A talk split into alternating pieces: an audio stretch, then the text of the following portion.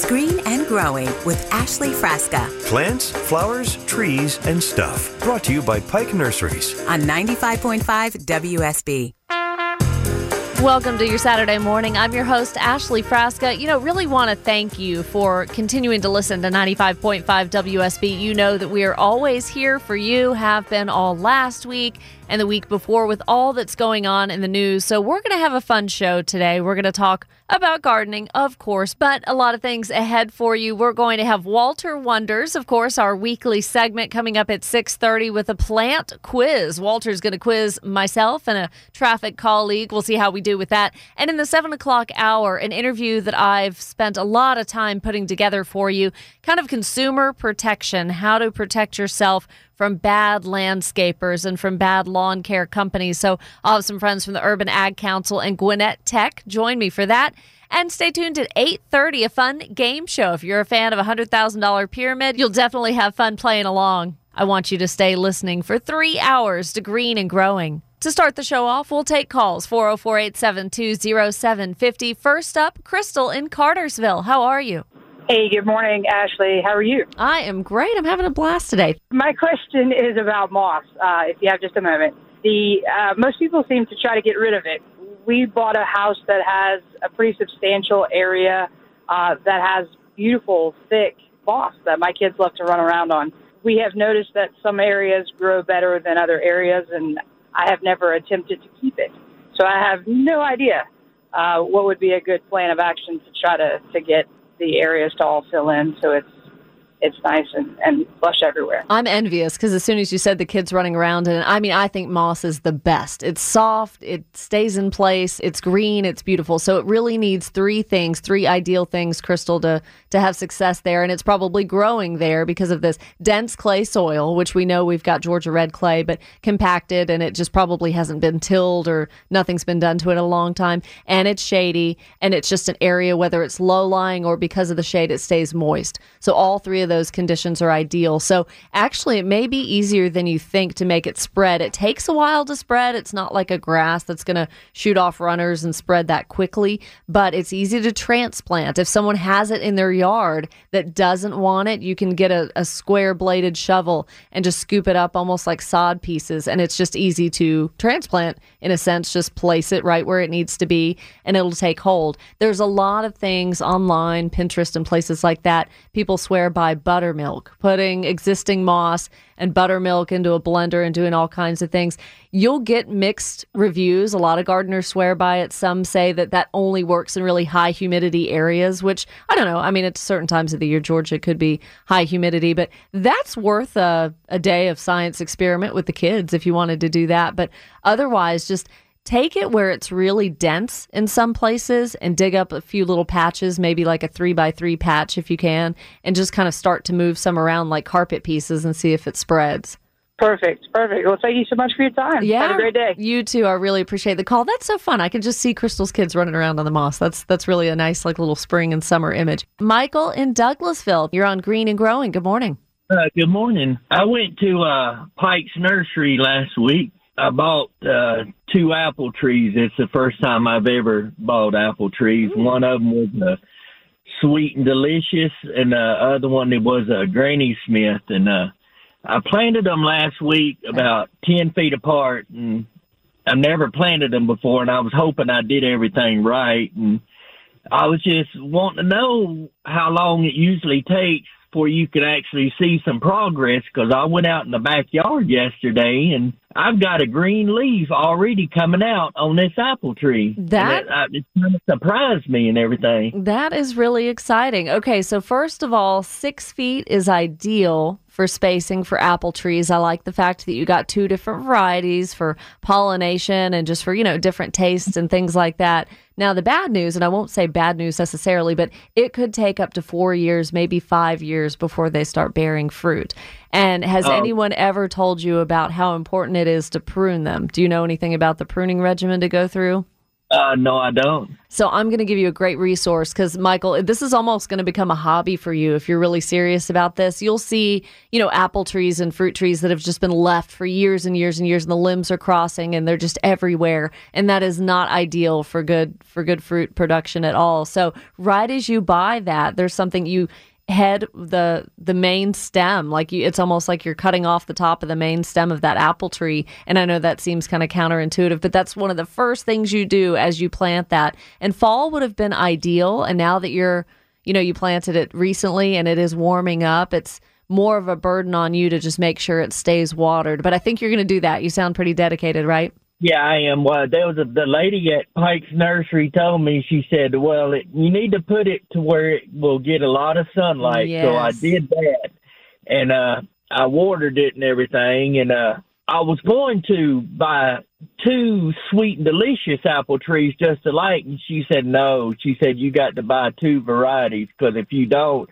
it won't produce as good as it will if you had two varieties." So I went ahead and got a sweet delicious and a Granny Smith and planted them. That's great. I think you did very well. So yeah, you're doing great and you know you're going to watch the soil moisture and all of that. So what I want you to do is print off this one page. It's very very simple, but it's got great diagrams that can explain pruning much better to you than I can. Go to extension.uga.edu, the extension offices for the University of Georgia, extension.uga.edu and all you type is apple and there's going to be this great diagram to show you what to expect and how to prune the branches and like the ideal shape that these apple trees need to be so that you know it, it doesn't you know promote pests and things and also a lot of sunlight's going to be able to get in there. So yeah you'll see flowering and all of that but i would give it four to five years before you expect any fruit production but it can be done i promise. Peg and tucker good morning Good morning, Ashley. I was over at Pike's the other day getting a tree identified. Uh-huh. It's the first one that comes up, uh, blooms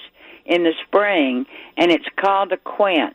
yes a flowering quince. it's a quince beautiful color. aren't those gorgeous and now did you get one Well, I have one that I was trying to figure out how to take care of. The lady helped me out a lot, and she explained the different varieties. So I didn't get one then. I'm kind of on a budget, and I did want to offer to any of your listeners who are on a budget if they want to plant a tree, they can come over to my yard and get an acorn. and they'll have their very own oak tree, won't they? Start from seed. That's right. And that is kind of cool to watch that happen. Well, so Peg, also, I can recommend to you. I mean, Pike Nursery is a great place to get a tree, as we all know, but they have a lifetime guarantee on trees and shrubs. So if you mess it up, if some freak of nature happens to the tree, that's kind of an insurance policy for you. Have you ever seen the fruit to a quince? There are two different kinds of quince. One of them has fruit and one of them doesn't. Yeah, one's just flowering and they've got beautiful white flowers, sometimes pink. But for those of you who plant quince for the fruit, it's like a really ugly, misshapen lemon, almost, you know, like a pear and a lemon kind of crossed together is what it looks like. But yeah, Peg, you think on it and you let us know. Now, have you planted trees in your landscape before, though? I have. So you'd consider yourself pretty knowledgeable on how to do that, right? No. Well, did they live? well, one a long time ago lived. It was a Christmas tree. Oh, okay. Very good. Yeah, yeah, and it was in burlap. And yeah. you took the burlap off, right? You and put we that in the ground. we we dug and dug and dug and dug. Ooh, I hear you. but it lived. It lived and it, it grew and it was there forever. Great. Well, hey, Peg, thank you for checking in. I really appreciate you taking the time to call this morning.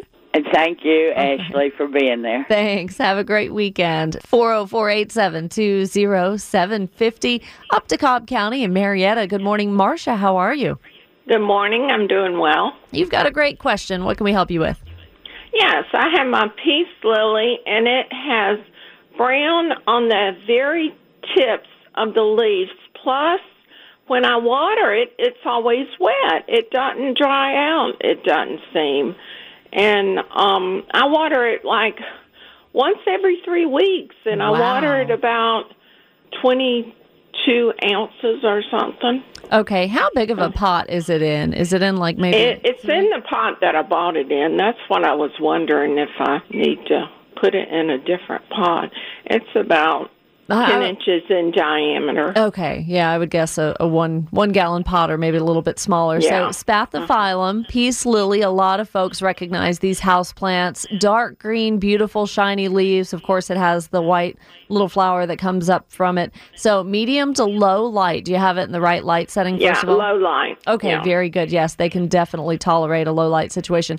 And the brown at the tips of the leaves, as soon as you said that, that is key with most houseplants characteristic of too much water. And as you've as you've identified properly, the soil staying wet as well. So overwatering is the most common cause of death with peace lilies, Marcia. And three weeks, I mean that I, I like that that you're not I mean that's that's a pretty wide spacing to me to be watering, but just I mean the the best thing is just our finger, you know, sticking your finger in the soil and making sure the soil is completely dried out before you water. So you may even want to go to once a month, but you just kind of have to oh. check. Peace lilies are really hard to keep on a. You don't want to necessarily a consistent water watering regimen with peace lilies. It's just kind of a touch and go kind of situation, and you need to feel out the soil. But do you have any tray underneath it that's keeping? You know, like is stagnant water sitting underneath in a tray because it'll the plant will wick up any water that's down there below it. And is everything dry and taken care Well, of? under I've it? got it in a bigger pot. You understand what I'm saying? Yeah. I got it just setting in a huge pot. Mm-hmm.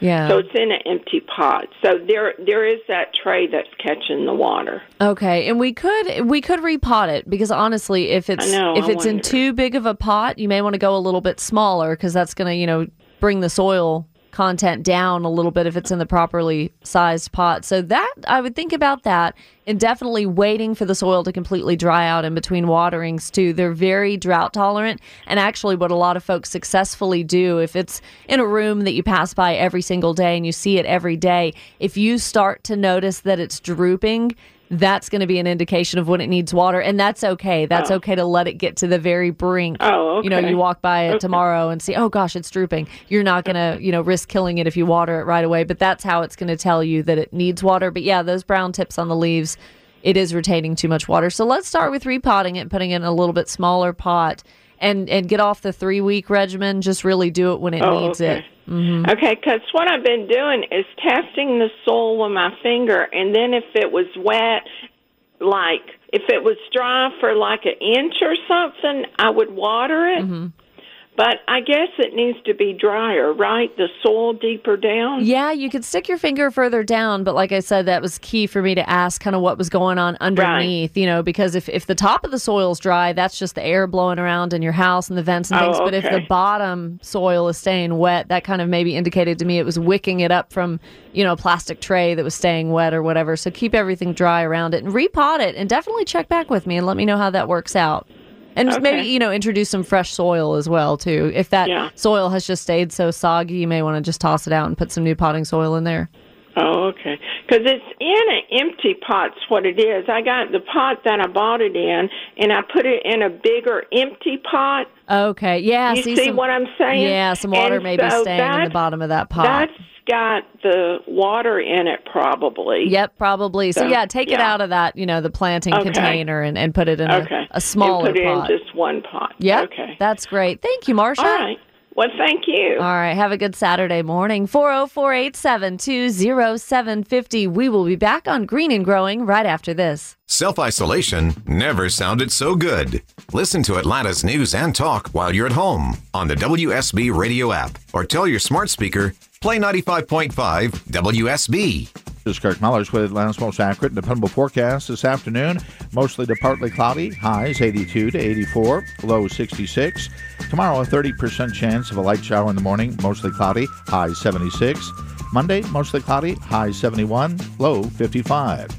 Thank you so much for that weather update. Weather is sponsored by Finley Roofing here on Green and Growing on 95.5 WSB. You know, the weather and gardening go hand in hand so closely. In the next hour, I talk to Channel 2 Action News meteorologist Katie Walls as my celebrity gardener. And we kind of uh, discussed that tie in. You know, so much of what us gardeners are able to do, of course, depends on the weather. And speaking of, I know you're itching to get out in the yard this weekend. Everyone is so ready for spring. So let's do this. Green and Growing with Ashley Frasca. Here's your garden to do list this week. One of the things about this show that was very important to me was just getting back to garden basics. I admit I get a little overwhelmed in the yard sometimes, and you just seem to get overwhelmed or intimidated by the things you don't know. So that's what we try to do every Saturday on the show is kind of help keep you in line and make sure you're just doing a little bit at a time and you're learning as you go. So, first of all, want to examine the backside of a lot of your shrubs. That could be euonymus shrubs, camellia, most of those are done blooming. But this is the time scale insects are going to be born. The little babies are going to hatch, and you don't want scale. Wax scale and tea scale are a couple of common ones. You know, in areas like Florida, they have purple scale, brown scale. Our little guys are generally, when they're babies, they're like orange, but then when they get a little more mature, they're white. That is very easy to often see on the stems or the underside of the leaves. What you want to do is get ahead of it and start spraying with a horticultural oil if the pests are already present or you just see the beginnings of them on the plants. Because what they're going to do, they suck the sap out of the leaves and that leads to the plant dying. You know, a few years ago, I had a sky pencil holly on either side of my front door and just each long skinny stem one by one started turning brown and I didn't get ahead of the scale. That's exactly what killed it. So, horticultural oil is going to be the best, and it kind of breaks down that waxy coating that the insects have. And then they release something, the black, like sooty mold is what we call it. And so then you see the black on the back sides of the leaves too. So, anyways, yeah, do that.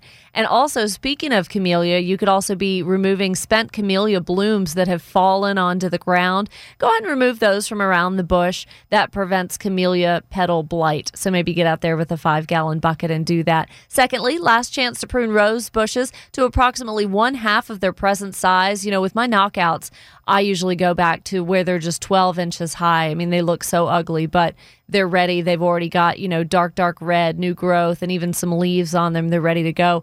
I posted a video on Facebook a few weeks ago. My poor husband had to film just such a menial task of me pruning the knockout roses, but I think it'll kind of help guide you at least not going in there all willy nilly with the pruners, but really having some structure to how you do that. And lastly, this is kind of a tricky one. Repot houseplants that you want to move outdoors. There are a lot that like the bright light, not direct sunlight, but bright light. So roots will need more room in the pot as they want to grow a little more rapidly in the sun. So the plant that you're taking outside now, like at the end of March, boy, by the time you bring it back in, maybe in September, October, it's it's going to be a lot bigger. Maybe ZZ plant, croton is what I love. That is so common down in Florida. Monstera, those could get huge. A Swiss cheese plant, those get really tall. So you may want to think about staking those or have something to help those stand up. But let's talk about repotting it though, repotting the house plants before you move them outdoors. You want them to be in their best ideal conditions, right? So generally, step one, only move up to one inch larger pot. So if you've got it in a six inch pot, look for like a seven inch pot. Don't go too big break up the roots if they've become root bound or if they started to get roots growing outside the drainage holes. You know, you want to be aware of that. And then use a good potting soil, a clean pot and clean potting soil out of the bag rather than garden soil just because the drainage is going to be a little bit better for it, really.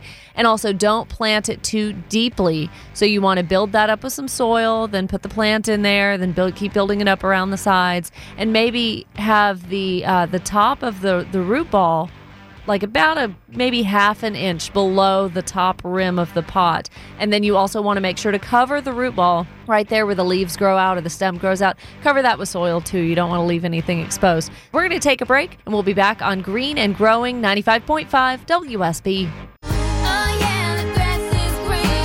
I'm gonna live where the green grass grows. The grass is always greener on the other side. Caterpillar to a butterfly. It's Green and Growing with Ashley Frasca Plants, flowers, trees, and stuff. Brought to you by Pike Nurseries. on 95.5 WSB. Welcome back to Green and Growing here on 95.5 WSB. Good Saturday morning to you. Always thrilled this part of the show to have my colleague Walter Reeves back in studio with me. Walter, good morning. Hey, good morning, Ash. So this is where we do Walter Won- Walter Wonders, and we've had you back in week after week after week, Yeah. and we brought someone extra today.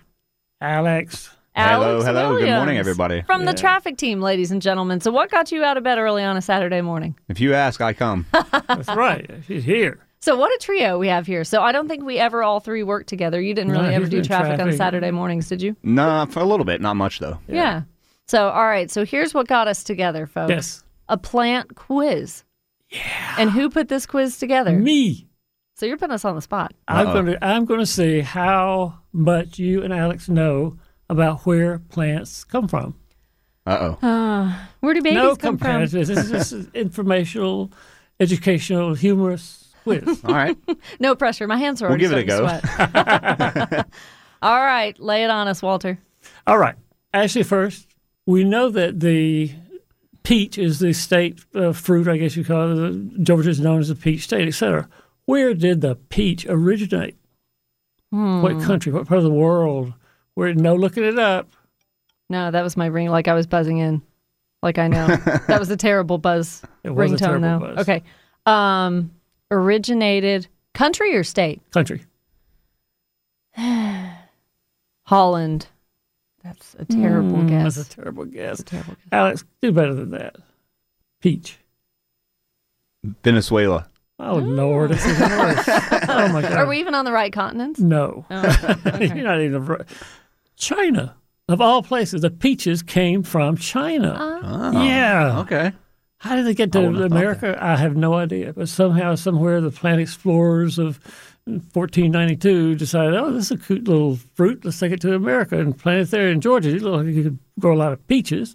And so they planted in Georgia. And Georgia, at one time, of course, was the highest peach producing state in the country, but no longer they do, do they do that. And Walter, for and Alex too, will learn you a little something this morning.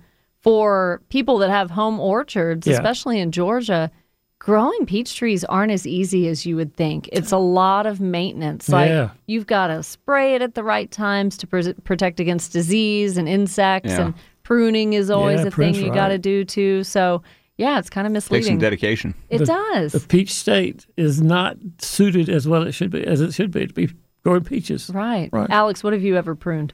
What have I ever pruned? Yeah. Uh, next question, please. All right, next question, please. Uh, Alex, we know that Georgia is a great producer of peanuts. Where did peanuts come from? Same way here, guessing the country. The country, yeah. Let's go with Ireland. Oh.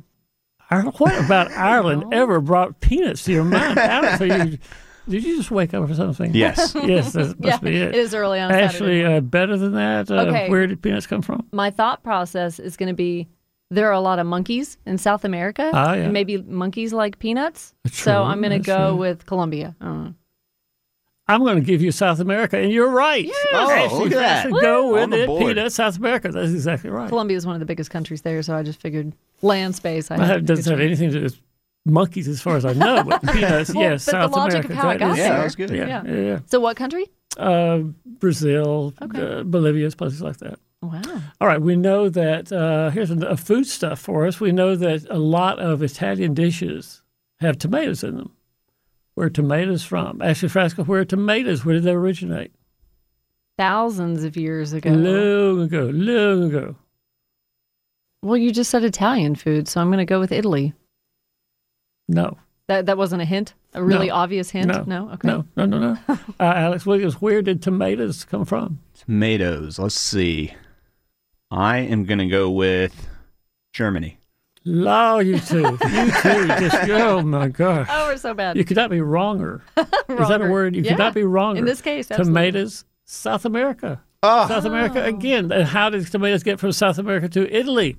Again, Columbus said, "Oh, look, this cute little red thing right here. It looks poisonous to me. Mm-hmm. Let's take it to Italy." And in Italy, they you know waited a couple of hundred years before they would even taste it. But then when they did taste it, they thought, "Man, this would be good with dough, pizza, lasagna, spaghetti, all those things with tomatoes from South America." I love tomatoes. Oh Yeah, yeah, sure. in everything. Sure, sure, sure. So tell me then, with South America being the theme just then, Yeah. with tomatoes and peanuts, is there any common thread in how those two things in particular are grown that they're both successful in, in that region? Not to my knowledge, other than it's just a good. South America has arid as well as um, humid environments, and so you got a lot of things that could grow, potentially could grow and become, you know, healthy big plants and feed us. I guess I don't know much more than that. Okay.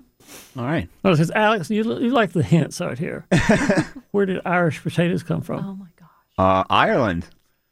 No. Come Ashley, A Ashley, potato Ashley. famine and all of that. You Yeah, think, right. Yeah. I think. Potatoes. I'm going to go with. This is really like I can't even name a country that would make sense. Right. Um, Germany. oh no. South America. Okay. Golly. Once Our again, next South answer. I'm America. South America. So where did they get the name Irish potatoes? I have no idea. I mean, they're white. A lot of people in Ireland are white skinned people. There you go. Uh, maybe. All right. You Maybe, know, maybe, maybe. You know what I'm doing this month, as a matter of fact? Yeah, what What you you've doing? told me for years taking a Rubbermaid bin, yeah. you cut holes in the bottom of just a big Rubbermaid Mm-hmm. bin, fill it with perlite, which is like white, foamy, styrofoamy looking stuff. Right. Perlite's Yeah, a good yeah. growing medium. And you take, like, take a potato and let it just stay in your pantry and grow eyes, you know, when it starts getting Yeah, yeah. spuds on it. Cube those eyes off and cut the potato in pieces. Stick them in the perlite in the Rubbermaid bin. Keep it outside. Yep. Let it get rained on. Let it do all this. Yep. And I'm gonna have me some potatoes. They'll grow in that thing like you would not believe. A big old tater bin, and you just uh, you just dump it out on a tarp or on your patio, and you get all these clean little white potatoes that you can eat right there. See, that seems much bin. easier than uh, the peaches. Yeah, and Yeah, you don't get soil right. on your hands. You don't No get dirt. dirty. You don't need you know to put them in the ground. So yeah, did did I leave out a step or is that? I think you got it, yeah. okay, I'm there. You cover them up as, as it grows in the bin. You cover them up every six weeks, uh, every two weeks. Keep really. mounding up Yeah, against mounding, the yeah. the stalk. Okay. All right, now a question, uh, Frasca. Okay. Uh, give me any fruit or nut or edible thing that originated in North America. Silence fills the room. Philly cheesesteak.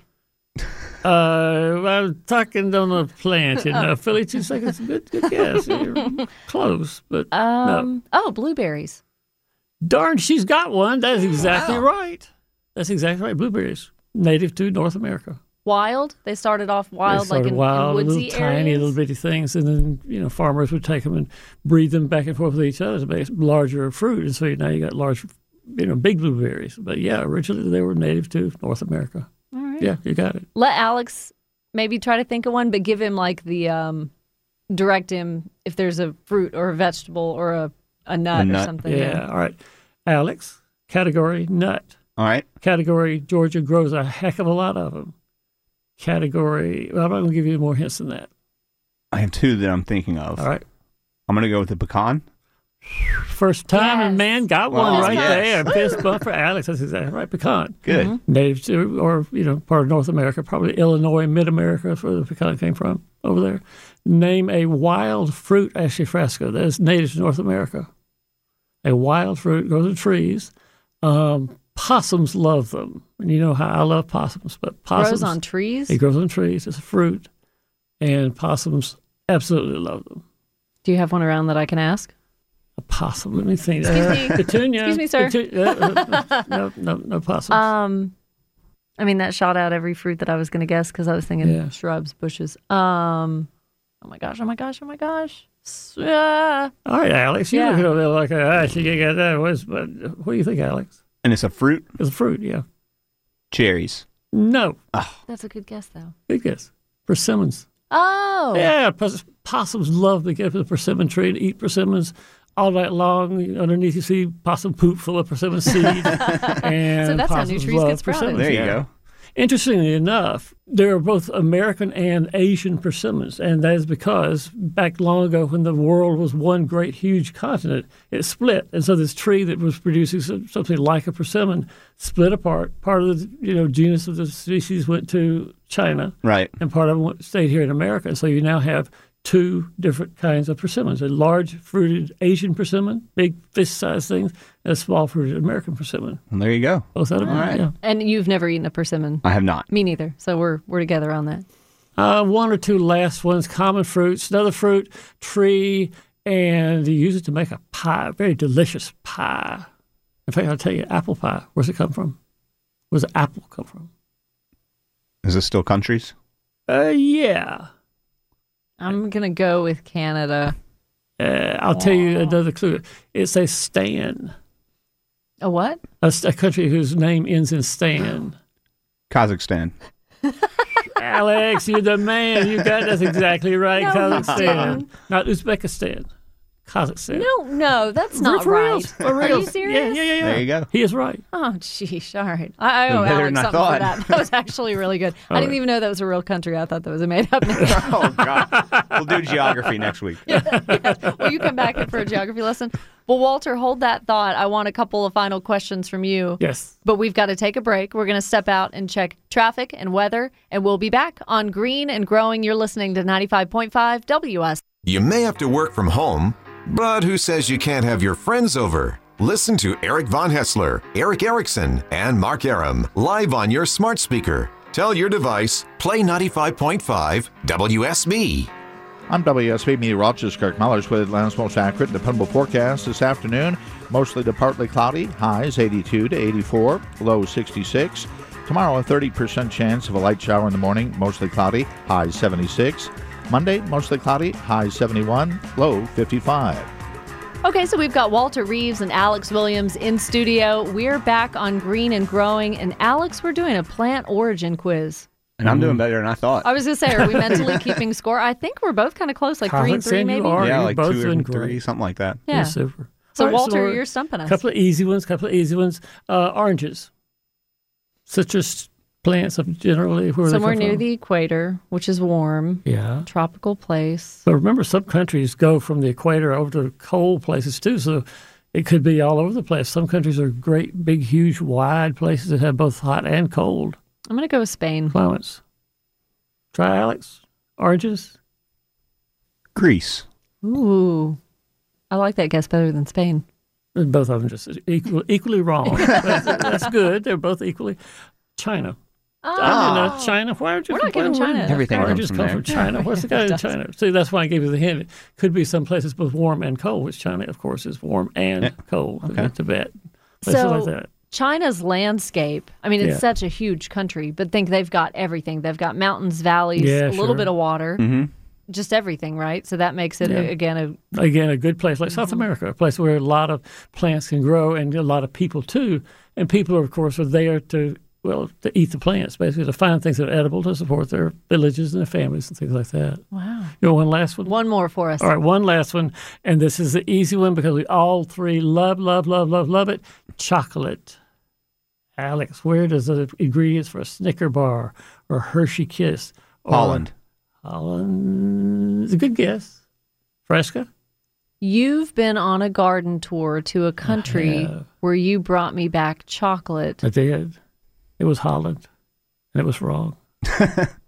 It was Holland. It was Holland, but that's not where they That's not the originated answer. from. It was his answer. was but my it guess. was wrong. Oh, oh, oh! I thought maybe it was Vietnam, and then I was No, that's no, where you, I was like, no. no, okay. Um, where does chocolate come from? Chocolate grows from a bean. Uh, yes, you say that. A pod that has a bean inside. Yeah. Okay, kind of like coffee. Yeah, kind of like coffee. Okay. Exactly. So chocolate comes from ooh, Brazil, Venezuela. Central America. I'm going to give it to you. I think you're right. Central Yes. America chocolate. Yes. That's where it comes from. Nice. And they have the pod. They take the bean out, they ferment it, they roast it, and then grind it up and make chocolate. Add a little sugar to make it sweet. There you go, chocolate. Have you been there on a tour?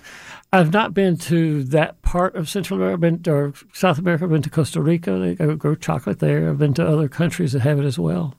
Alex, who knew you'd find yourself on a garden show? Not me. but it was fun. I enjoyed doing it. Thank you guys for having me. Thank Yeah, you for man, coming in. And you. Walter, thanks for being part of the show. As always, we'll talk to you next Saturday. Looking forward to it. So, coming up in the next hour of the show, as we have promised, protecting yourself and your wallet, much like Clark Howard does, from bad landscape companies. A lot of you use them, whether it's because you don't have the time or you just don't know how to maintain that lawn of yours. But I want to make sure you stay protected. So, we called in folks from the Urban Ag Council, and they're going to give us some tips and some advice on just making sure that you can stay on top of the things that are being done to treat your lawn. All of that and more coming up on Green and Growing 95.5 WSB. For the ones who know safety isn't a catchphrase, it's a culture. And the ones who help make sure everyone makes it home safe. For the safety minded who watch everyone's backs, Grainger offers supplies and solutions for every industry, as well as safety assessments and training to keep your facilities safe and your people safer. Call clickgrainger.com or just stop by. Grainger for the ones who get it done.